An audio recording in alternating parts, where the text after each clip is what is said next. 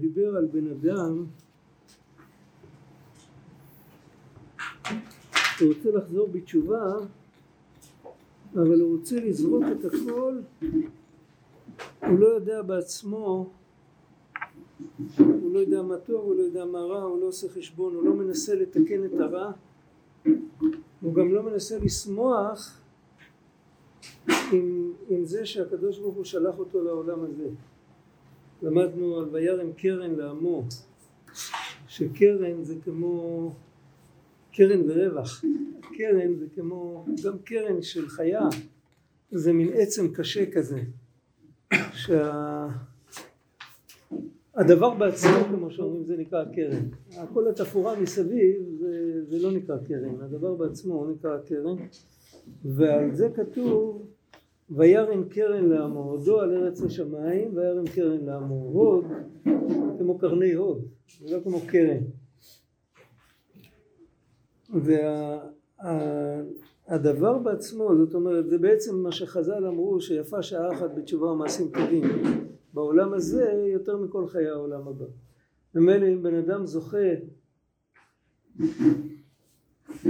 יש סיפור שאצל בעל התניא הגיע פעם יהודי שהוא לא היה לו פרנסה, הוא מאוד מאוד סבל וכל פעם שהיה מגיע היה מדבר עם הרבה על, על, על רוחניות, על איך עובדים את השם וזה, הוא היה שוכח, היה, היה שוכח לבקש ברכה על גשמיות.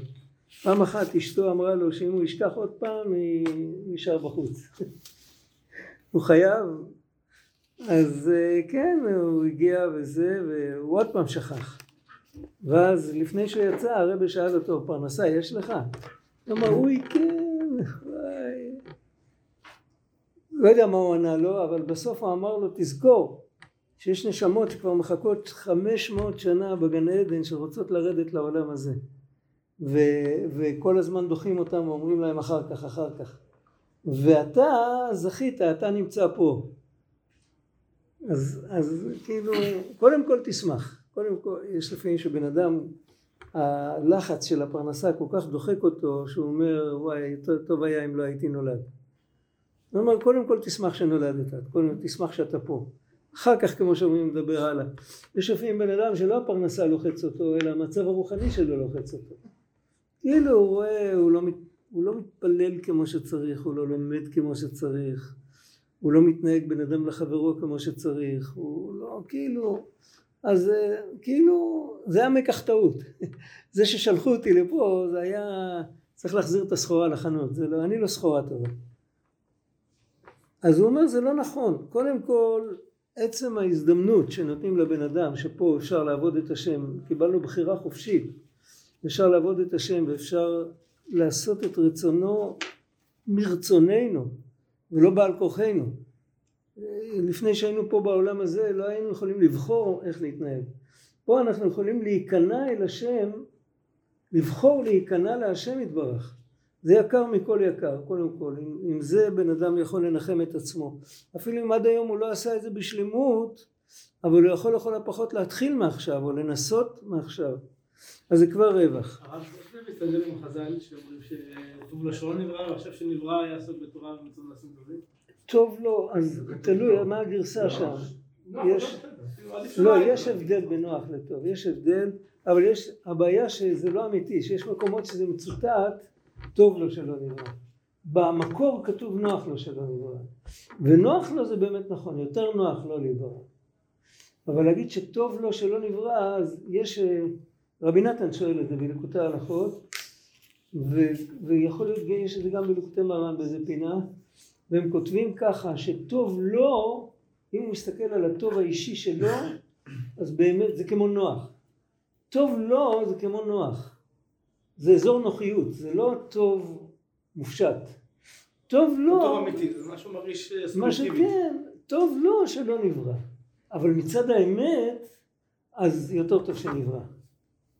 כי לא כתוב שם טוב שלא נברא. אם היה כתוב טוב שלא נברא זה היה באמת קושייה. שכתוב טוב לא שלא נברא, זה כאילו, בסדר, תעדיף את הטוב האמיתי על הטוב שלך.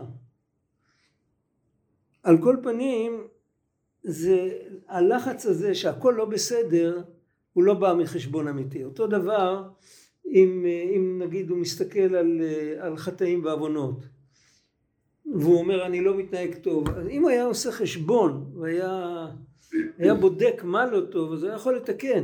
רק כשבן אדם סתם מתעצבן ואומר באופן גורף הכל לא טוב זה לא עובד ככה. ככה אי אפשר להגיע לשום מקום. זה למדנו. אותו דבר הוא כותב זה לא נכון לעשות כי הוא לא יכול לעשות טוב חשבון נפש, עדיף לפרט, או כי הכל לא טוב כי סתם שקר. יש, בגמרא יש מחלוקת אם צריך לפרט החטא או לא צריך לפרט את החטא, אבל כאן הוא לא מדבר דווקא על פירוט החטא, אלא על, יש מכנה משותף לפעמים לכמה חטאים, תסתכל במסילת ישרים, איך הוא מחלק את הכל, דבר ראשון הוא מדבר על זהירות, אחר כך על זריזות, למה הוא חילק את זה? למה הוא לא עשה לפי תרי"ג מצוות כמו ספר החרדים? כי יכול להיות שביהודי פוגם בכמה וכמה מצוות, אבל בעצם אם הוא יתקן רק את הזהירות או רק את הזריזות, אז הוא ממילא כבר לא יפגום בכל המצוות האלה. אין לו בעיה עם המצווה, יש לו בעיה עם עצמו. אז כאן הוא מדבר על דרך זה. וכאילו אם הוא היה לוקח חשבון פרטי על המצב שלו, על כל דבר, איך הוא מתפקד ב... איך אומרים, איך הזריזות שלו, איך הזהירות שלו, איך, איך השמחה שלו. יש פרקים שלא מופיעים במסילת ישרים, אבל אם הוא היה בודק את זה, איך הוא בן אדם לחברו, באופן כללי, איך הוא מסתכל על, איך הוא מסתכל על יהודים, הוא מעריך אותם או מזלזל בהם. יכול להיות שכל ה, החטאים והעוונות שהוא עושה, לשון הרע, קמצנות וכל זה, זה יכול להיות נקודה אחת קטנה של גאווה שהוא מזלזל באחרים. אם היה מתקן את זה, אז הוא היה מתקן המון, אבל כל זמן שהוא לא עושה, הוא רק אומר הכל לא טוב. זה עצלות, קודם כל צריך להפסיק להיות עצלן.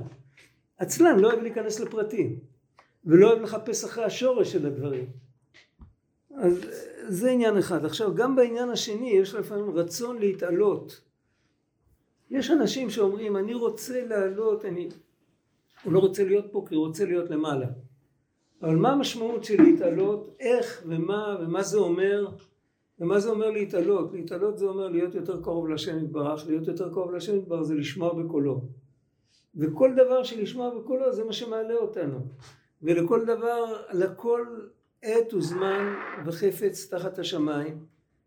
עת, איך כתוב שם? עת לרקוד, עת לספוד. אם בן אדם בזמן שהוא צריך אה, לעשות משהו אחד, הוא עושה דברים אחרים, אז זה לא לרצון, לא לרצון יהיה לכם. כן, אה, כאילו, זה חוץ לזמנו וחוץ למקומו. כמו בקורבנות. ואם בן אדם עושה כל דבר בזמן, אז, אז זאת אומרת, זה, להתעלות זה לא רק להרגיש שהוא פתאום נפתחו השמיים וירא מראות אלוקים. לא זה הנקודה של להתעלות. להתעלות באמת זה להתמסר להשם יתברך. ככל שיהודי מתמסר, זה יכול להיות יהודי פשוט. ככל שיותר מתמסר להשם יתברך, אז הוא באמת יותר מעולה. זה לא אומר שהוא עלה בדרגה, אבל כל כולו עכשיו התקדש. הוא נמסר, הוא מסר את עצמו, הוא לא עומד, ואם בן אדם רק רוצה לעלות ולעלות, הוא רק רוצה מדרגות, אז יכול להיות שהוא בעצמו, הוא נשאר, הוא תקוע באיזה, באיזה מידה לא, לא טהורה בכלל. רק הוא רוצה לחוות חוויות, הוא רוצה זה... על כל פנים, בן אדם שהוא ככה, שהוא רק, הוא רק רוצה לעוף ורק, אה, ולא רוצה להיות פה, אז בדרך כלל זה לא מביא אותו באמת לאף מקום. זה פחות או יותר מה שראינו. ומה שהוא מסכם בסוף, הוא אומר, והיינו שברצון זה שנעשה אצלו בעת ההיא, בתשובה הלא נכונה, להשליך הכל, לזרוק את הכל, כאילו, לא, לא לראות שום דבר, שבאמת הוא רק מדמה לבד, זה הכוח המדמה, שמדמה להשליך הכל מנגד, ובזה ימצא נוחם לנפשו, וכל זה הוא כמובן, כל זה הוא רק לשעתה, וכאשר יוצא מההתעוררות הזאת, הוא בא אל ענייני הגוף, אינו נמצא בזה גם רושם ההתעוררות הקודמת, אפילו ריח לא נשאר. כלום, הוא מאוד חזק באותו רגע. אה, דיברנו על זה, איך יהודים במוצאי יום כיפור. יהודים פוגשים אחד את השני ואומרים יעקב הכל כמו שהיה. יעקב, לא אתה. כאילו אמרו, מחלנו לפני יום כיפור, התחבקנו, מחלנו על הכל. יוצא יום כיפור, מוצא אחד את השני ואומר, הכל נשאר אותו דבר. אז, אז זה באמת, הדוגמה היא דוגמה קיצונית, אין דבר כזה, אבל בעבודת השם הרבה פעמים בן אדם מאוד מתרגש מאוד, יש איזה זמן של התעוררות, אני יודע, הוא הולך לאיזה סיום דף יומי כזה, הוא בטוח שמהיום הוא ילמד דף יומי כל החיים שלו עד, עד, עד הקבר. הוא בטוח, הוא קיבל התעוררות, היה שם איזה דרשן טוב וזה. ולא, אחרי שבוע אז כבר לא נשאר מזה כלום. למה? כי זה אטמוספירה. הוא היה באטמוספירה, היה, ב, היה ברגע אחת טוב, היה ברגע אחת בגן עדן, זה טוב מאוד. אבל כתוב על יעקב אבינו שנכנס עמו ריח גן עדן, הוא לקח איתו משהו מהגן עדן. הוא לא רק היה בגן עדן. יהודי צריך לדעת, אם הוא מרגיש טוב, הרב פייסצה מדבר על זה בחובת התלמידים, הוא סך הכל ספר שהוא כתב לנערים, הוא כותב בסוף פרק ח', הוא כותב שאם יהודי מרגיש רגש נעלה, באותו רגע הוא מאוד מתעורר להשם יתברך, הוא צריך מיד לחבר את זה עם חיי היום יום שלו, הוא צריך להיזכר על איזה, איזה שטות קטנה מפילה אותו באותו רגע, זה מאוד לא נעים לעשות את זה, כאילו עכשיו עזוב אותי, מה אני עכשיו, רגע אחד טוב לי, אתה צריך להזכיר לי את, ה, את כל האיכס, אבל הוא אומר אם אתה לא מחבר את זה, אז הרגע הטוב יעבור, והאיכס יישאר איכס. אם אתה באותו רגע מחבר את זה, אתה לומד להסתכל על כל האיכס דרך המשקפיים של הרגע הזה שאתה היית במקום טוב. ואז אתה כבר לא יכול לחזור לזה יותר. זה נקרא בירור המידות. ואיך כתוב בתורה כ"ב בליקוטי מהר"ן כתוב צריך לרחם על בשר הגוף להודיע לו את כל ההשגות של הנפש. מתי אפשר להודיע, להודיע השגות לגוף? מתי, שה... מתי שהנפש משיגה. רק בסור מרע? אה? זה רק בסור מרע? זה רק בסור מרע או שגם בעשה לא, טוב? לא, בכל דבר. במוחין דקטנות. אם בן אדם יש לו מוחין דקטנות, רגע אחד יש לו מוחין דגדלות, אז אם הוא יחבר את המוחין דגדלות עם המוחין דקטנות, אז כשהמוחין דקטנות יבואו עוד פעם, אז זה יזכיר לו את המוחין דגדלות. אבל המוחין דקטנות גם בבעשה טוב, ודברים שהוא... מוחין דקטנות זה בכל דבר. דבר. האמונה שלו, השמחה שלו, העשייה שלו, גם אסור מרע וגם עשה טוב, וגם בן אדם למקום, גם בן אדם לחברו, גם, גם הלימוד, גם הכל. יש הרבה מה לדבר על זה. אני אתן דוגמה, דוגמה פשוטה. יש, היו יהודים שמאוד אהבו את, היינו פרקטיקנטים, יודעים מה זה? אהבו את הפרקטיקה. היה יהודי שכתב את הליקוטי מעריך, מוכר? רב חיים ישי הכהן. הוא היה גאון עצום, והוא היה חסיד גדול, והוא היה, הוא היה מתפלל בדבקות, סיפרו עליו ניסים ונפלאות. ו... אבל הוא אוהב תמיד את הפרקטיקה, הוא כותב למשל שאתה רוצה להתפלל, איך אתה תדע שאתה מתפלל בכוונה? זו דוגמה. זה ממש קטנות מה שהוא כותב. תחשוב את המילים שאתה הולך להגיד לפני שאתה אומר אותם. הוא לא מדבר על אהבה ויראה ולא על התפעלות ולא על שום דבר. תחשוב את המילים לפני שאתה אומר אותם. והרי זה קשה, זה מוציא אותך מהריכוז, ככה אתה יודע בעל פה, מילה אחרי מילה. אתה מפסיק, אז תיקח סידור. אז תיקח סידור ותסתכל על כל פסוק. נגיד, תראה עם המיל, את המילים אשר ישו אביתך, עוד ילילוך הסלע, ואחרי זה תגיד אותם. ואם ככה, על כל... אני זוכר זקן שעשה את זה. היה אצלנו שכן פעם, זקן מרוקאי, שככה הוא התפלל. יהודי מאוד, יהודי מאוד מאוד מאוד מיוחד. עכשיו, לכאורה, זהו, לכאורה התפילה תיקח יותר שעות, בסדר, תתרגל קודם עם קטע, לא משנה, הוא מדבר על טכניקה. עכשיו, אפילו אם בן אדם כבר עושה את זה, הוא, הוא מתפלל הרבה יותר טוב ממה שאנחנו כולנו מתפללים, והוא לגמרי בתוך העניין, הוא לא מרגיש שהזמן עובר. תנסו. זה, והוא מתפלל. ויכול להיות שזו פעם ראשונה שהתפללנו כשעשינו דבר כזה. מצד שני, עדיין הוא בא בטענות, הוא אומר, סגייטניש, זה לא הולך. כאילו, איפה אני, אני, אני רוצה לאהוב את השם. אני אומר, הללו את השם מן הארץ. יהללו את שם השם כי נשגב שמו לבדו. אני לא באמת מהלל, אני, אני קורא מה שכתוב. אני מבין מה שאני אומר. קודם בכלל לא שמתי לב, עכשיו הכרחתי את עצמי לשים לב. אבל איפה האהבה, איפה השמחה, איפה ה... אתה הוא השם לבדיך, איפה כל זה? אז כואב לו. עכשיו מה יגיד לו הרבי מפסצנה? יגיד לו בינתיים תמשיך. אתה אל תשים לב לכלום.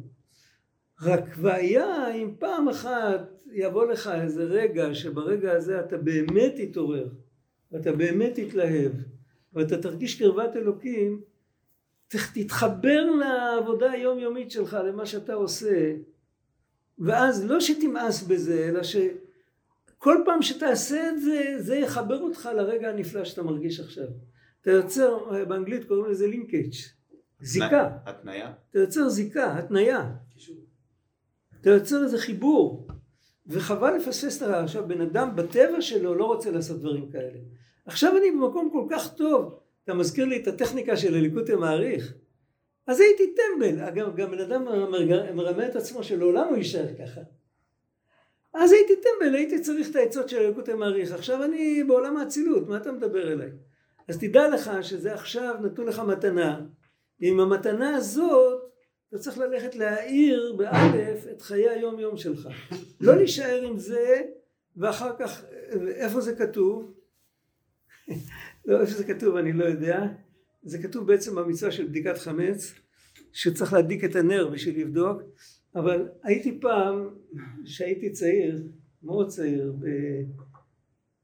הייתי שנה, שנה אחרי צבא, שנתיים אחרי צבא, היה בישיבה בכפר הרועה, אצל הרב נריה, היה איזה חוג, חוג בחסידות, שלימד אותו נכד של רבי אריה לוין, בן של ביתו. ו... מי? יעקובוביץ'. יעקובוביץ', בן של... אחד מהאחים, היו כמה אחים, הוא קורא לו אלחונו, אתה מכיר אותו? הכרתי את שמעון. אה, לא, הוא יותר מבוגר. אלחונו, אני לא יודע מה איתו היום, אבל הוא, הוא היה מעביר שם זה, הרב מריה מאוד כיבד אותו. והוא היה צריך לצאת לדרכו, אני לא יודע בדיוק לאן הוא הלך, אולי הלך להתחתן, אני לא יודע. הוא לא יכול להמשיך את הנסיעה הזאת פעם בשבוע, אז הוא סחב אותי שאני אחליף אותו. אז הייתי נוסע, הייתי נוסע וחוזר, כל שבוע הייתי שם. במשך אה, שנה, אני לא זוכר כמה יותר. פעם אחת הגעתי לשבת, הגעתי עם חבר אחר, הגענו לשבת, הרב ביקש שנגיע. הגענו לשבת, ישבנו עם החבר'ה, עשינו את המונג שבת, כל מיני, אז היה ישיבת בני עקיבא, אז לא הייתה נראית כמו היום. גם לטובה וגם לרעה, אז היה אנרגיות אחרות לגמרי, זה היה אפשר שם להקים, היה שם אנרגיה של או להקים מדינה או לפוצץ מדינה, היה שם כוחות, וככל שהכוחות יותר חזקים, המחנכים צריכים לעבוד יותר קשה, היה שם משהו. ו, ואני זוכר באותה שבת, הוא דיבר והרב צוקרמן דיבר, שניהם דיברו. ומשהו מהדרשות של שניהם אני זוכר עד היום.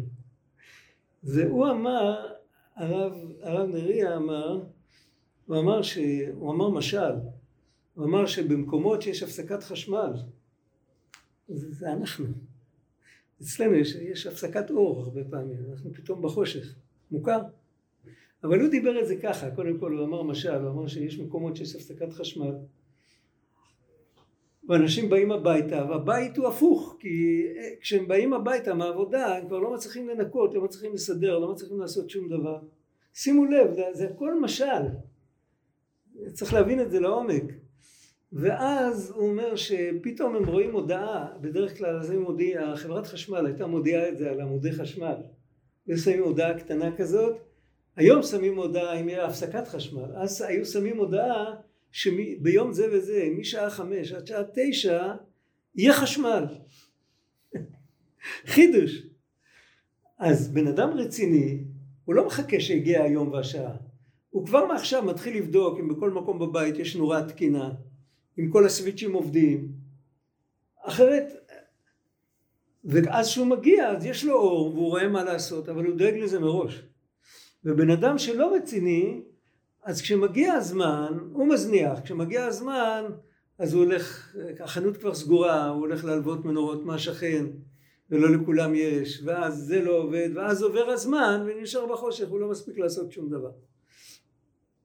הנקודה היא שאם יש זמנים של חושך, צריך, להתק... צריך ל... ל... ל... אנחנו יודעים שהם יגיעו, צריך להתכונן אליהם מתי שהכל בסדר. זה הנקודה.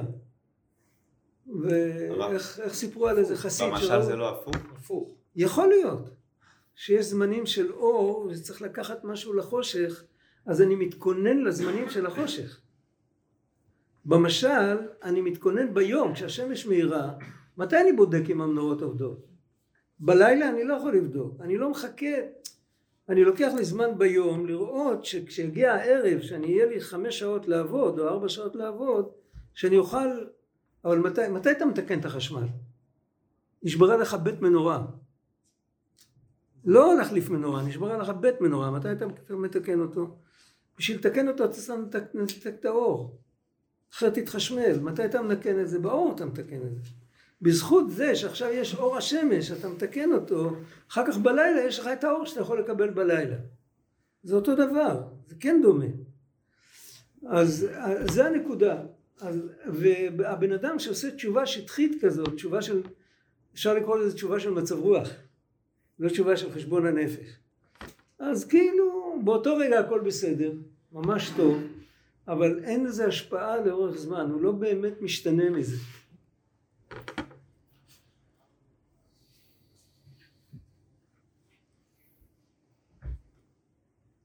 זה לא אבל חוץ לזמנו, חוץ למקומו?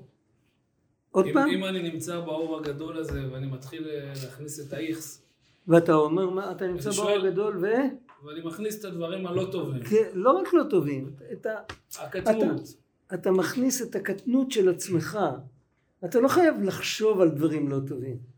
לחשוב על דברים לא טובים זה הרהורי עבירה. זה מה אומרים בגור, שבווידויים אסור להתעכב יותר מדי, כי הרהורי עבירה קשים מעבירה. צריך להכניס את הקטנות של עצמך, אוי, איך, איזה, איזה קליפה קטנה של בננה על המדרכה השכיבה את כל המטר שבעים שלי. על זה צריך, זה צריך, כאילו זה לא, אפשר להגיד את זה גם אחרת. אתה יודע מה, יותר קל להגיד את זה אחרת. אני רואה שזה ככה, בצורה כזאת זה קצת קשה, כשהרבי מפסצה מתאר את זה, זה, זה מורכב. אפשר להגיד את זה בצורה נורא פשוטה. אם בן אדם מסתכל על עצמו רק דרך העיניים של הקטנות, אז הוא יכול, אם תשאל אותו מה, איך אתה ומה אתה, אז הוא יגיד לך, אני שייך לכל הרוע שבעולם. רק השם עוזר לי, אני כאילו, אני, אני מחזיק את עצמי איכשהו. ברוב, ברוב הפעמים אני לא נכשל. אבל אני שייך לכל הדברים. מצד שני, אם בן אדם מסתכל על עצמו עם העיניים של גדלות, אתה שואל אותו איך אתה, אז הוא אומר, איך אני, אני לא יודע, אבל מי אני, אני יודע. אני יודע שאני חלק אלוקא ממעל. החלק אלוקא ממעל הזה, אני לא מתחזק אותו כמו שצריך. זה נכון, אבל מי אני, אני בעצם שייך רק לטוב. בצורה כזאת הרבה יותר קל להחזיק מעמד, שבצורה כזאת שאני חושב שאני מצידי כולי רע, וכאילו, כאילו להסתפק במועט, זה לא, זה לא נכון. יהודי הוא יהודי, יהודי זה הדבר הכי יקר שיכול להיות. יש לכל אחד, יש עסק עם יצר הרע כזה גדול וכל זה, בסדר, זה, הוא עושה את התפקיד שלו, אפשר לבוא אליו בטענות. זה התפקיד שלו לפתות אותנו. אבל, אבל אנחנו הולכים עם הקדוש ברוך הוא. אבל זה לא שנגיד אדם נמצא בשמחת תורה מלא אורות ו... בסדר. טוב, זה לא שבאותה שעה הוא צריך... לא לחשוב, באותה שעה אפילו, כן, באותה שעה, אבל לא, לא חייב לחשוב על דברים רעים, אלא לחשוב על, ה, על הקטנות, על, ה, על הנמיכות, על העצבות, על, ה, על הייאוש, על כל הדברים האלה, לראות איך שהם לא שווים, איך שהם לא נכונים. אין, אין מה לתחזק אותם. רבנו אמר פעם, ככה מספרים, שהיצר הרע לא כל כך רוצה להחטיא את האדם כמו שהוא רוצה לדכא את האדם. הוא רוצה שיהיה יהודי עצוב. יהודי עצוב, כתוב שעצבות היא הסקופה הנדרסת לכל מיני רע. כך כתוב בספרי מוסר קדמונים. ואם היהודי יהיה עצוב, אז אני אבוא לשמח אותו, אז הוא לא ישמע בקולי. אז כדי לרכוש את היהודי הוא צריך לעשות אותו עצוב. איך הוא עושה אותו עצוב? הוא מחטיא אותו. אבל המטרה שלו זה לא החטא האחד הזה.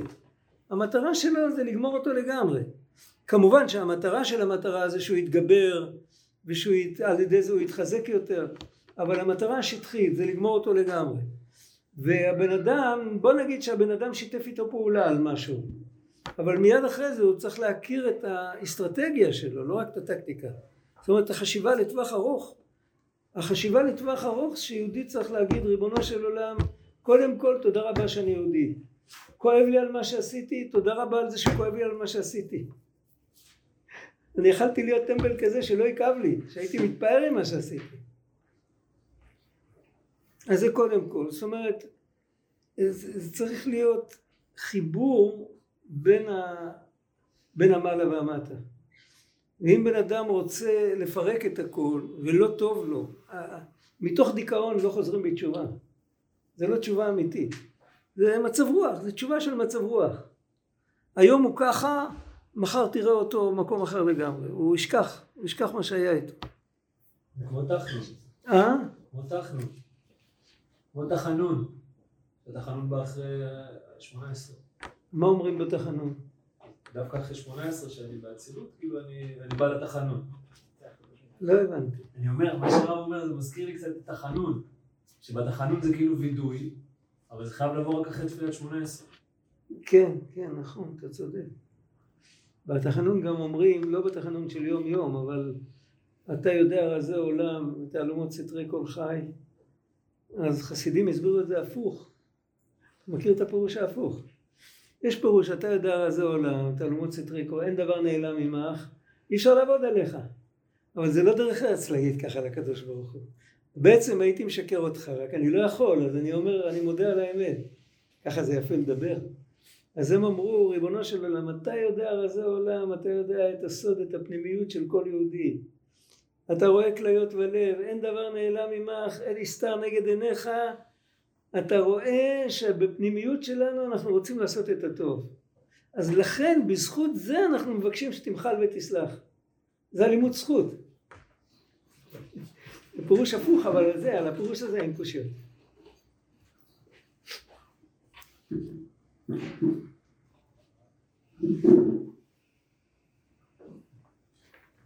עכשיו יש כאן קטע שהוא קצת קשה אבל צריך לקרוא אותו הוא בעצם היה צריך להיות בסוגריים. ובאמת באמיתת התשובה צריך להיות כן. יש נקודה כזאת שצריך להשליך חייו מנגד. זה מתחת לאמצע עמוד זה בטור השמאלי מתחת לאמצע עמוד. אה, אך זה כאשר התשובה היא מן הנפש הבעמית. יש לפעמים, שימו לב, הנפש הבעמית שלנו זה סך הכל יהודי דתי. הוא היה בגן דתי, היה בית ספר דתי, הוא הלך לטישים של רבס, הוא נדחף שם, חטף שיריים, יהודי דתי. והנפש הבעמית הזאת היא לפעמים היא מתעוררת בתשובה. מתי זה קורה? מתי שבן אדם מגיע לעברי פי פחד, כן? הוא מסתכל, אם הוא תופס שבעצם לא מופרך אצלו לעשות את כל הדברים הרעים שבעולם. כשהוא תופס את עצמו ככה, זה כבר לא מתאים אפילו לנפש הבעמית. זה כאילו, זה לא מתאים לו עקב היותו בן אדם, לא, לא בגלל מי יודע מה.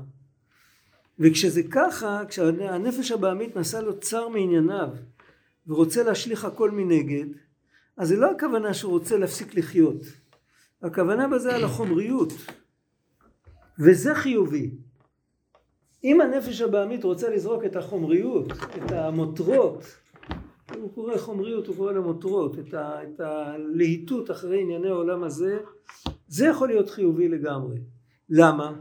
למה זה חיובי? אבל אולי מתוך זה הוא יגרום לעצמו שירצה לצאת מהגוף. מי יודע איפה זה ייגמר? זה מתחיל עם זה, אתה יודע איפה זה מתחיל, אתה לא יודע איפה זה נגמר. אז הוא אומר אין פחד, כי הנפש הבעמית אין לו הרצון לצאת לגמרי, נית לב, לא לחיות, זה אין לו. כי טבעו הוא בבחינת ירידה, הטבע שלו זה להיות בתוך הגוף, זה התפקיד שלו, הוא נפש ביולוגית, הוא לא רוצה למות. כמו שהגוף לא רוצה למות, הנפש הבעמית לא רוצה למות. אז ממילא אם, אם נקעה נפשו מכל ה... אה, יש הרבה דוגמאות על זה, אני לא יודע אם מותר לקחת את הזמן יותר מדי דוגמאות, אבל על כל פנים לפעמים קורה שבן אדם לאו דווקא בהתעוררות תשובה שבאה מצד זה שהוא חלק אלוקה שהוא קיבל תורה מהר סיני או משהו אלא עקב היותו בן אדם בכדור הארץ ואלוקים ברא אותו זו התעוררות תשובה שיכול לבוא לגוי גם כן. אלוקים ברא אותי אני בן אדם פה למה אני כל כך שוכח אותו?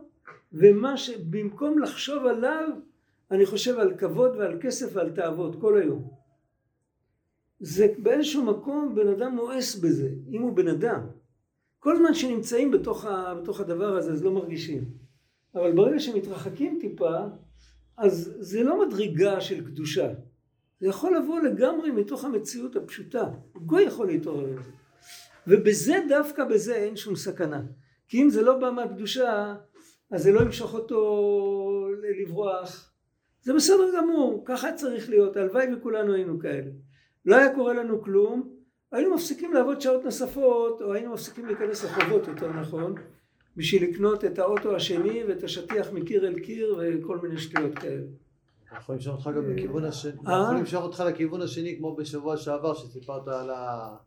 על הצדיק שהיה רוחני ושרף את החומריות והשאיר את אשתו בלי האוכל. זה לא באמצע איפשהו, זה למצוא את הנקודת...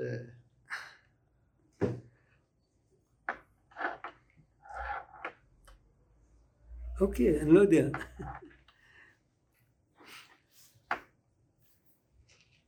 ועל כן מה שהנפש הבמית חפץ להשליך הכל מנגד הוא לצאת ולהשליך החומריות שלו וזה טוב אבל הנפש האלוקית אם זה בא מצד המחשבה היא הרי אני יהודי וכיהודי אני רוצה לברוח מהמקום הזה פה יש סכנה גדולה כי היהודי אם הוא יהיה ברצו בלי שוב אז הוא יכול לברוח רגע, החשבון הקודם זה לא בגלל שהוא יהודי, זה פשוט לא נוח לי עם הסיטואציה לא, שלי. לא, כן, לא, זה לא קשור, זה קשור למנשלכקייט. זה קשור לאנושיות, מידת אנושיות. אני לא בן אדם. זאת אומרת, מידת אנושיות עוד לא קשורה לנפש אלוקית בכלל. לא קשור, לגמרי, להפך. נתנו לאדם נפש בעמית אנושית, כי אחרת תהיה ביטול הבחירה לכיוון ההפוך. עם נפש בעמית אנושית, הנפש האלוקית יכולה להתמודד. אבל אם יתנו לו נפש בעמית של חיה רעה, אז אה, יהיה פיצוץ מהרגע הראשון. אז זה לא שייך. ו, וזה קורה שהנפש הבאמית הופכת להיות חיה רעה, אבל זה קורה בגלל חטאים ועוונות. זה לא קורה בגלל, לא ככה הוא נברא. אבל אם בן אדם שומר על עצמו, אז יש לו איזה מידת אנושיות שהוא לא רוצה, הוא לא, עם המנגנון הזה אנחנו לפעמים מפסיקים לעשן, עם המנגנון הזה אנחנו מתרחקים מסמים, לא צריך להיות אה, נשמה דקדושה בשביל זה. אבל אפשר לקחת את זה לאלוקות? אפשר לקבל את אותו דבר מהנשמה. אבל כשמקבלים את זה מהנשמה, אז צריך לדעת את הגבולות.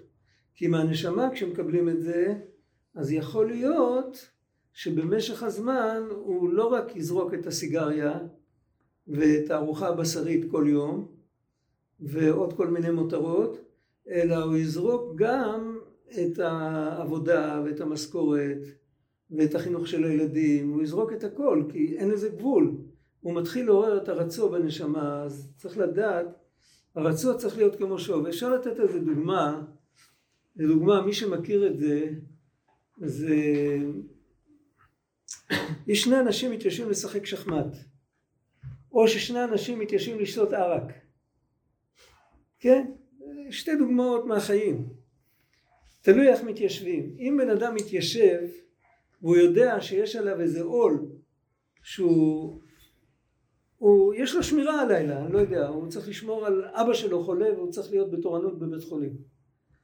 אז הוא יישב ליד הבקבוק, אבל הוא לא ישתכר. אפילו אם לא רק הכמות של השתייה לא תיתן לו להשתכר, האחריות לא תיתן לו להשתכר. הוא יישב ליד טבלת המשחק, ליד הששבש או ליד השחמט, הוא לא ישקע בזה, הוא לא ישכח את עצמו, הוא לא יישאר שם מעבר לזמן שהוא הקציב. למה? בגלל שהוא התיישב מראש עם החלטה כזאת. אם הוא מתיישב ככה, אז יכול להיות שהוא יישאר ליד הששבש כל הלילה, ולמחרת הוא לא ילך לעבודה, ואחר כך יזרקו אותו מהעבודה. אנחנו מכירים את הרוטינה הזאת. אנחנו רואים את זה כל יום מול העיניים שלנו, השם ישמור. ואותו דבר סמים, ואותו דבר אלכוהול, ואותו דבר כל דבר. ואותו דבר להבדיל אלפי הבדלות איך שיהודי נכנס לעבודת השם יש לפעמים שיהודי נכנס של מעליך מעל רגליך הוא אומר לשם ייחוד קודשא בריך הוא שכינתה הוא מתכוון לעשות מצווה. הוא רוצה להתבונן בגדולת השם בגלל שזה מצווה לא בגלל שום דבר אחר הוא לא מחפש מדרגות הוא לא כלום. אם עכשיו מצווה להפסיק להתבונן וללכת לעזור לאשתו לחתל ילד אז הוא יקום עם אותה שמחה והוא יעשה את זה. ואם הוא נכנס לזה בגלל שהוא מחפש משהו אין לזה גבולות הוא יכול להישאר שם עם הראש על השולחן הוא יכול לצאת מהגוף ואחר כך יבוא איתו חשבון למה הוא היה ככה זה לא מצווה הוא עשה עבירה בסוף הוא ברח מהמערכה לפני, לפני הסיום אז צריך מאוד להיזהר מזה אז איך הרצון, אה? איך הרצון הנכון? איך האדם אומר את הרצון? הרצון הנכון זה להיכנס לעבודה, הרצון. הרצון הנכון, הרצון, הוא הרצון הנכון, אותו דבר. להיכנס עם גבולות גזרה, לדעת מאיפה עד איפה אני יכול לנוע בתוך זה. לדעת מראש שהתכלית של הכל זה לחזור חזרה לפה ולעשות את הדברים הקטנים שכתוב בקיצור שולחן ערוך. להתעורר רק כדי שאני אחזק את זה. להתעורר על מנת, כן, ולא לא להיסחף. בן אדם שנסחף, הוא עובד את עצמו, הוא לא עובד את השם. זה ניסיון יותר קשה, אמר לי פעם רב נוחם גולדשמיד. אתה יודע מי זה היה, תספר להם. הוא אמר לי פעם, אתה חושב שהניסיון זה שאתה רואה ברחוב איזה דבר ערווה ואתה לא מסתכל, זה הניסיון שלך. זה לא ניסיונות, זה שטויות. זה, זה עם קצת עם שכל כל דו אפשר לעמוד נגד כל הניסיונות האלה. מה זה ניסיון אמיתי? ניסיון אמיתי זה לא להיות ברצון בלי שוב. כשאתה נכנס לאיזה עניין עמוק, ואתה נסחף לזה, ואתה מתחיל להרגיש שכל העולם זה עין ואפס, ואתה גם עין ואפס, ואתה באמת, ואז אתה שומע איזה קול שאומר לך על כוחך אתה חי, ואתה הולך עם זה, ואתה לא נשאר בתוך הדבר הזה, פה אתה באמת עמדת בניסיון. זה ניסיון אמיתי, כי זה ניסיון מדברים אמיתיים, זה לא ניסיון משטויות. ועל זה צריך למסור את הנפש, זה מסירות נפש אמיתית. מה הוא עושה בזה? אה? מה, מה, הוא שמע, הוא שמע את הנקודה, הוא מבין שהוא צריך את השוב, אבל מה הוא עושה עכשיו בשוב? מה הוא עושה בשוב? לא, מה שהוא עושה בשוב, שהוא, אתה יודע מה עושים הצדיקים הגדולים, מה היו עושים אחרי מוסף של יום כיפור? עבודה של הכהן גדול עם כל זה, היו פותחים גמרא ולומדים. ובדרך כלל היו פותחים מסכת מנשים נזיקין, לא ממועד, לא יומה. זה היה השוף שלהם. אז למה למשל ההתעוררות של היהודי על דף היום היא לא עבדה לו? כי, לא... כי ההתעוררות שלו הייתה מקיף, הייתה, הוא לא עשה את זה, עשו לו את זה. עשו לו את זה. זה היה אטמוספירה. זה כמו לך דודי בכותל. אה, משהו נפלא, וואי, איזה יופי, גן עדן. אחר כך הוא הולך הביתה, הוא נשאר אותו דבר. מה הוא היה צריך לעשות לצורך העניין? מה? מה הוא נגיד היה צריך לעשות? מי? ההוא שהלך לדף יומי? כן, ההוא שהיה לדף יומי צריך לעשות קביעות או באיזה ספר מוסר או בהלכות תלמוד תורה ולדעת את, גודל העניין של הלימוד בכלל. להביא את זה אליו כאילו. ולהביא את זה אליו ולדעת את חומר העניין של ביטול זמן ולראות כמה זמן פנוי יש לו לעשות חשבון הנפש. ולראות בכלל אם הוא יכול לעמוד בזה, אם זה לא על חשבון חינוך הילדים או משהו כזה. ואז אם הוא יעשה החלטה אמיתית, אז, והוא יבקש או יתחנן מהשם שיעזור לו, אבל, וכל האופוריה הגדולה של השמחה הגדולה זה סטארטר. אז תחשוב על מישהו שרוצה לנסוע במקום על דלק על הסטארטר. אי אפשר לנסוע ככה.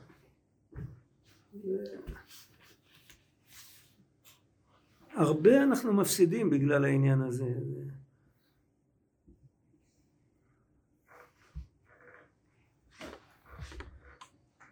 אבל הנפש האלוקית כשרוצה להשליך הכל מנגד אין זה עניין אמיתי. זה לא עניין אמיתי זאת אומרת שהשם לא רוצה את זה.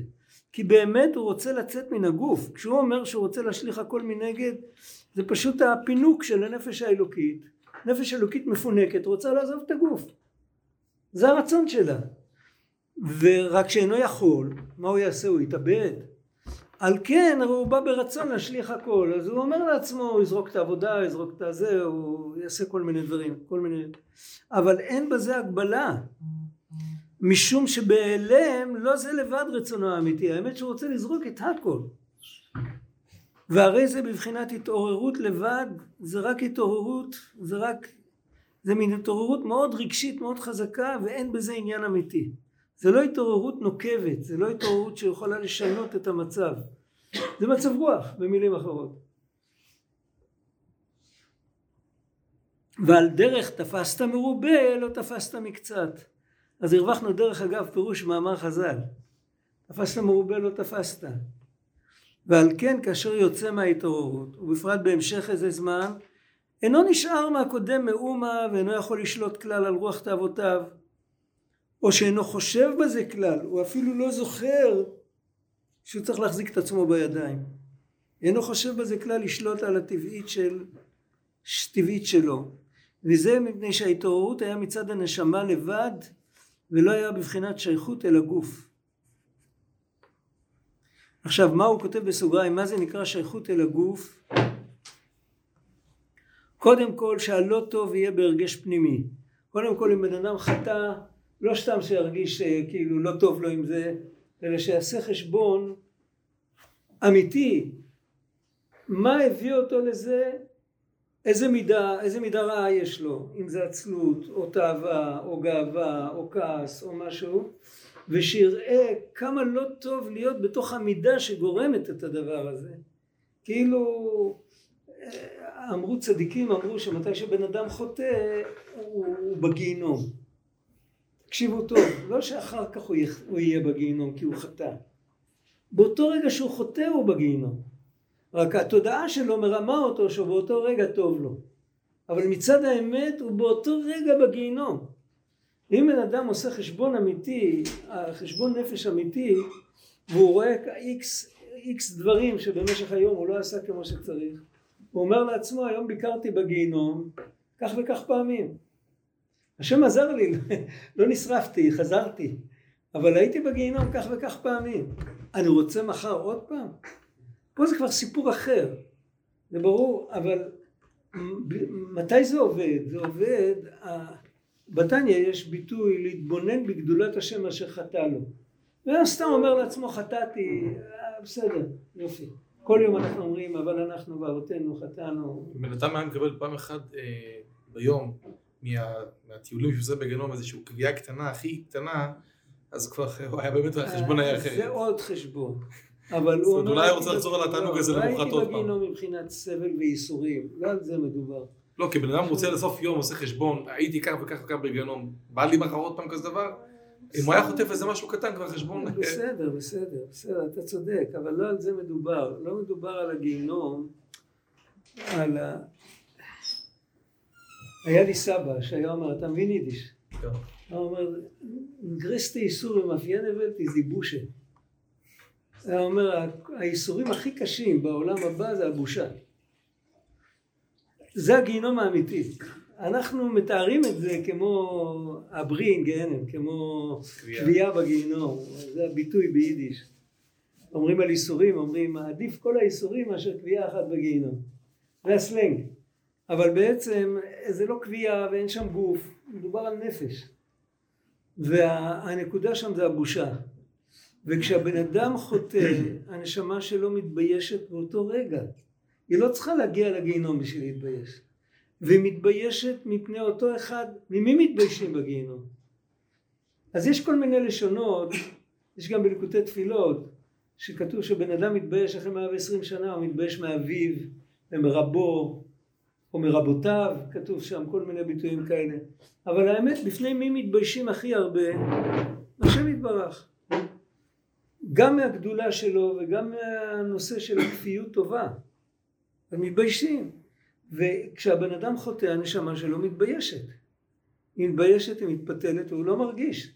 תחשבו שזה כמו, אה, כמו ששלושה אנשים הולכים, ואחד מהם הוא חסר דעה, והוא מספר כל מיני דברים לחבר השני, והבן אדם השלישי מופיע, מככב בכל הסיפורים האלה, שלא לטובה, והטיפש הזה מספר עליו את כל הפשלות ואת כל הזה, והוא כל כך טיפש שהוא לא מבין שזה, כאילו דיברנו עליך, מה יש? אתה, אתה קיים. הוא לא מבין שהוא ביזה אותו. והוא הולך והוא לא יכול להפסיק אותו, כאילו, מה הוא יכול לעשות? מה יגיד לו תשתוק? אז הוא יהיה חוצפן. אז הוא עומד ומתבזה, ובוא נחשוב, אם בן אדם היה מרגיש דבר כזה כמה פעמים ביום, זה היה כואב לו יותר מאשר קביעה. זה נורא ואיום. אז הנקודה, חשבון נפש נוקב, זה לא עניין של, איך אומרים, של אה, מצב רוח או משהו כזה, אלא שבאמת מה שאני עשיתי זה בושה וחרפה.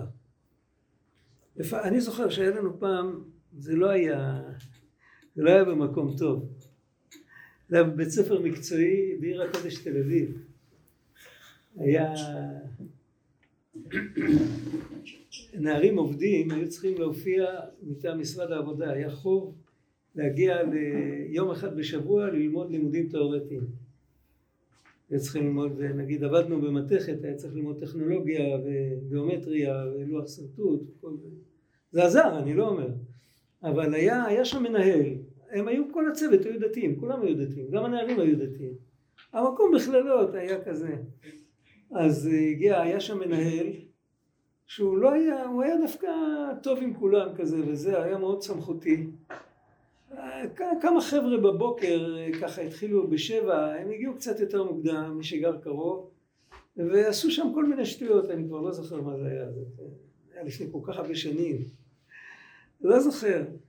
הוא בא בהפסקה, אוסף את כולם, אמר רק שתי מילים וכולם הורידו את הראש. אמר להם, תדעו לכם שההתנהגות שלכם היום בבוקר הייתה חרפה.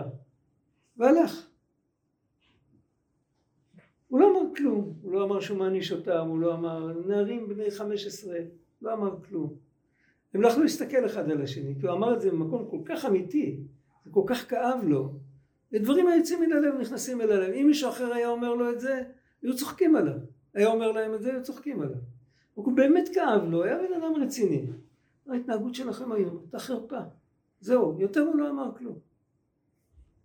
אחר כך הייתי בעוד מקום, שם כבר הייתי מורה. היה שם מנהל, קראו לו ישובם סגל. יודע מי זה? הבן הגדול של מוישה סגל. מוישה סגל, התוקע בכותל, אצל הבריטים. הבן הגדול שלו היה מנהל בית ספר. והיו שם ילדים שעשו, הם גנבו מסמרים ממחסן של איזה קבלן שבנה בית. בשביל לעשות את הטבעות, הם השתמשו במסמרים. הוא נכנס לכיתה, הוא אמר להם, חבר'ה, אם הקדוש ברוך הוא עדיין חי, ככה הוא אמר להם, הם מיד ככה, אתה יודע, ילדים, זה החריד אותם הביטוי הזה. הוא אמר להם, איך עשיתם את זה? אם הקדוש ברוך הוא עדיין חי, איך עשיתם את זה? יותר הוא לא היה צריך, הם באו כולם החזירו את המסמרים. זה הביט... העונש של הבושה, הם פשוט התביישו, הם, הם הרגישו, ש... אני לא יודע אם לילדים של היום זה היה עוזר, אבל אה, אני לא יודע, זה לא מעניין, אבל בחיים, בחיים, זה ככה, הבן אדם, אם הוא מסתכל על עצמו בעין טובה, הוא יודע שהוא שייך לקדושה, ופתאום הוא נפל ועשה מעשה אשר לא יעשה, אז זה צריך לבייש אותו. והבושה זה לא מצב רוח, בושה זה דבר אמיתי. להתבייש זה דבר אמיתי, זה לא דבר שחולף אחר. הטעם נשאר הרבה זמן אחרי זה. עכשיו בן אדם שהוא מוחצן, אז ברגע שאף אחד לא רואה אותו, אז הוא כבר לא מתבייש מכלום. אבל בן אדם שהוא טיפ טיפה אמיתי, אז הוא מתבייש, כמו שהוא מתבייש מעצמו. הוא מתבייש מהשם יתברך, הוא לא צריך שמישהו יראה. וזה, מזה אפשר לבנות תשובה אמיתית. אבל אם בן אדם רק כאילו לא טוב לו באופן כללי, לא טוב לו, לא טוב לו, הוא, הוא חשב שהוא כבר לא יודע מי, ועכשיו הוא רואה שהוא עדיין עין ואפס. הוא רצה להיות משהו, ולא טוב לו, זה לא בא מהקדושה. זה, זה לא לוקח, לא מביא אותו לאף מקום. הרב? כן. לא, לא יודע אם עקבתי, יצא שיש כמה נפש בהמית, יש נפש אלוקית לא מאוזנת שהיא כבר לא נכון ללכת איתה, זאת אומרת... לא, לא שלא נכון ללכת איתה. אפשר ללכת איתה, אבל היא צריכה לשמור על גבולות. כי אם מטבעה, יש שני, שני עניינים בנפש האלוקית, יש את הטבע שלה ויש את התפקיד שלה. התפקיד שלה זה להיות בתוך הגוף. הטבע שלה זה לעלות למעלה. אם הולכים עם הטבע של הנפש האלוקית לגמרי, אז אפשר לעבור לרצון השם. ולצאת מהגוף. ועל זה צריך לקחת, לא ללכת לכיוון הזה, אלא ללכת לכיוון של קבלת עול מלכות שמיים. כל מה שאתה עושה, גם אם תתעסק עם הדברים הכי עדינים בעולם, אתה עושה את זה אך ורק בגלל שזה מה שהשם רוצה ממך. אם זה נוגע לדו, לפינה, אם זה מביא אותך למקומות, למחוזות שהשם לא רוצה אותם, אל תיכנס לזה. בשביל זה כתוב במופלא ממך אל תדרוש ובמכוסה ממך אל תחקור. הגמרא מביאה את זה. למה זה כתוב? כי הקדוש ברוך הוא לא רוצה, אז אין לך מה להיכנס לשם. אם תיכנס לשם, אז תישאר שם. והקדוש ברוך הוא צריך אותך פה. הרב, זה יוצא שהגענו למקום שאני אפילו על ה... לא הנפש האלוקית אני לא יכול לסמוך. לא על העץ הרע ולא על העץ הטוב. על הטבע של הנשמה אי אפשר לסמוך בגלל שהטבע שלה, השליחות שלה הוא הפך הטבע. חז"ל רמזו את זה בזה של על כוחך אתה חי. על כוחך אתה חי. הוא, רוצה, הוא לא רוצה על כוחך, הוא עושה לא רוצה. הוא ילד רע. על כוחי אני חי, אז אני לא אחיה. אני לא אוהב שאומרים לי מה לעשות. וזה, אפילו אם זה בא מהצד הקדוש, היות שזה הפך רצון השם, אז זה קליפה, זה קליפה דקה, אני לא יודע מה זה, אבל זה קליפה, זה לא מכוון. כן. אני יודע שאני תמיד שואל את השאלות היותר איזה, אבל אני אשאל את זה בכל זאת. גם, גם פה וגם uh, אתמול בסעודה שיט דיברנו גם על ליקוטי הלכות במנחה ז', שתמיד בכתובים תמיד שמים ברקס. הצדיק? בכתובים, בכתובים. כן. תמיד שמים ברקסים על דעת זה שאתה מלא התלהבות ומלא, ויש סיכוי שאתה רוצה לצאת מהגוף. הרבה, הרבה מדברים על זה, לא ריבוי השמן, כיבוי המלוא. אוקיי. רגע, שנייה. אז הבנתי. כן, כן. אוקיי, אז זהו, מובן בעיה. מה לעשות שאנחנו בקצה השני? לא, כן, אני, אני שואל שאלה, אני רואה הרבה, בואו, אם אני אשאל שאלה פוילי שלי, כמו שאומרים, כן. אז שם עובדים הרבה על סטארטרים. נכון. מבינים שאתה צריך הרבה סטארטרים, כי אם לא אתה לא תס... אתה צריך כל הזמן לקלוט שבאמת יש לך התלהבות. נכון. תשאל את מוטה פרנק. לך תשאל את מוטה פרנק, אתה מכיר אותו? כן. תשאל אותו מה קורה בסוף אחרי כל הסטארטרים האלה, הוא צריך להרים אותם מהקרשים. אוקיי, אז אני שואל, אבל אני שואל... הם הולכים להתחתן עם גויות אחרי כל הסטארטרים האלה, לא, צריך נורא להיזהר מזה. זה לא דרך, תשמע, זה לא דרך. תדבר איתו, הוא יספר לך, הוא יגיד לך מה שהוא רואה. הוא אחר כך האמבולנס. אני לא צוחק. מה הוא לא, עושה? אני מקבל, אני רק שואל את השאלה, אז בוא נשכח את האופציה של הסטארטרים. אוקיי. אופציה לא טובה. אבל מדברים איתי כל הזמן פה על ברקסים, שאני עוד לא מבין בכלל שאני בוער. ש? שאני בוער כחום היום, כן? עוד אין לי... ספר לי אולי קצת יותר שאני בוער. ההתקפיות שלי שהיו בגוף, בוא נדבר על זה רגע, שנייה, אני עוד לא, לא היה לי התקפיה כזאת. בסדר, נכון, נכון, נכון. יהיה לי- יש לי כן דמיונות של רוחניות, של אטמוספירות, זה אני, מה שאמרת שבוע שעבר אני מקבל. הכל אבל נכון. ה- ה- נכון, אין- נכון. עוד לא היה לי חשש שאני... היום, אה, היום, עיקר, היום עיקר העבודה שלנו זה כן להיות ברצון. ו, ו, אבל בכל אופן, דווקא בגלל שהעבודה שלנו זה להיות ברצון, אז אנחנו לפני שנכנסים לרצון, יהודי לוקח ספר, הוא לומד על גדולת השם, או שהוא הולך לטיול לראות גדולת השם, או, או לא משנה, בכל הצורות שלא יהיה, לפני זה הוא צריך להחליט, הוא צריך לשאול את עצמו, אחרי ככלות הכל, למה הוא הולך לעשות את זה. כי תמיד הוא בסכנה. דווקא אחד כזה, שהוא לא שמר ופגם וכל זה, דווקא אצלו הוא יותר שייך למידות של עולם התוהו.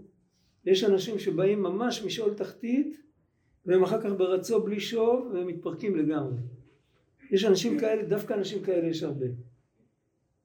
ולשמור על האיזון הזה, לא הייתי קורא לו רצו של מה? הנשמה.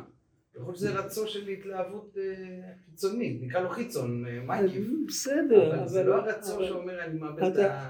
אתה לא יכול לשאול אותו למה אתה כרגע בהתלהבות, אבל אתה יכול לשאול אותו למה יהודי צריך להיות בהתלהבות. לא עליו. ואז אם הוא יענה לך בגלל שאיך אפשר לא להתלהב מהשם, אז תגיד לו שלא, זה, זה עבודה של מלאכים. יהודי צריך להיות בהתלהבות בגלל שהשם כתב לו בתורה ואהבת את השם אלוקיך. ואם השם כתב לו, אז לפני שהוא הולך לעשות את זה, או להיכנס לזה, הוא צריך להתנהג כמו לפני הנחת תפילין וכמו לפני תפילת עמידה, הוא צריך היכון לקראת אלוקיך, הוא צריך לעשות את זה עם תודעה שעכשיו הוא הולך לקיים את רצון השם. אם יהודי רק מניח תפילין בשביל למדוד, הוא מניח תפילין בשביל למדוד את השל ראש, והוא מיד מוריד את זה, והוא עוד לא הניח תפילין היום, אז הוא לא יצא ידי חובה. אליבא דכולי עלמא, כי היה לו כוונה הפוכה, לא היה לו, לא שהוא הניח תפילין בלי כוונה, הוא הניח תפילין בכוונה למדוד, או שהוא הניח תפילין של יד כדי להראות למישהו איך מניחים תפילין, הוא לא יצא ידי חובה. ואם בן אדם נכנס לעניינים של אהבת השם, אך ורק כדי לצ'פר את עצמו, פה אין שלא לשמה יבוא לשמה. זה עבודה פנימית. אין, אין אפס בדברים האלה. צריך לדעת שזה עבודת השם. ולבקש קודם מחילה ולהגיד אני יודע שאני מגיע עם, ה, עם, עם בוץ ברגליים רק השם קרא לי אז אני נכנס אבל ועם העניין הזה להתיישב ולהתבונן ולחשוב ומותר לחשוב על למעלה מהאצילות לא משנה על מה אתה חשוב אבל תחשוב על עצמך קודם תכניס את עצמך כמו בן אדם אל תבוא בלי לדפוק בדלת זה אפשר להגיד לכולם גם אחד שחזר בתשובה אתמול והוא באורות מכאן ועד בהודעה חדשה הוא יקבל את זה, אתה לא פוגע בו, אתה מדבר באופן עקרוני על הכל. זה לא, מה? זה בעצם עבודה שאמורה להיות לפני כל חג, שמגיע איזשהו ריגוש מסוים או דבר. אין הכי אתה צודק. זה איזשהו עבודה מקדימה לפני כל... אתה צודק. בעצם אני נכנס פה לאיזושהי אטמוספירה מסוימת. אתה צודק, אתה צודק מאה אחוז, אתה ממש צודק.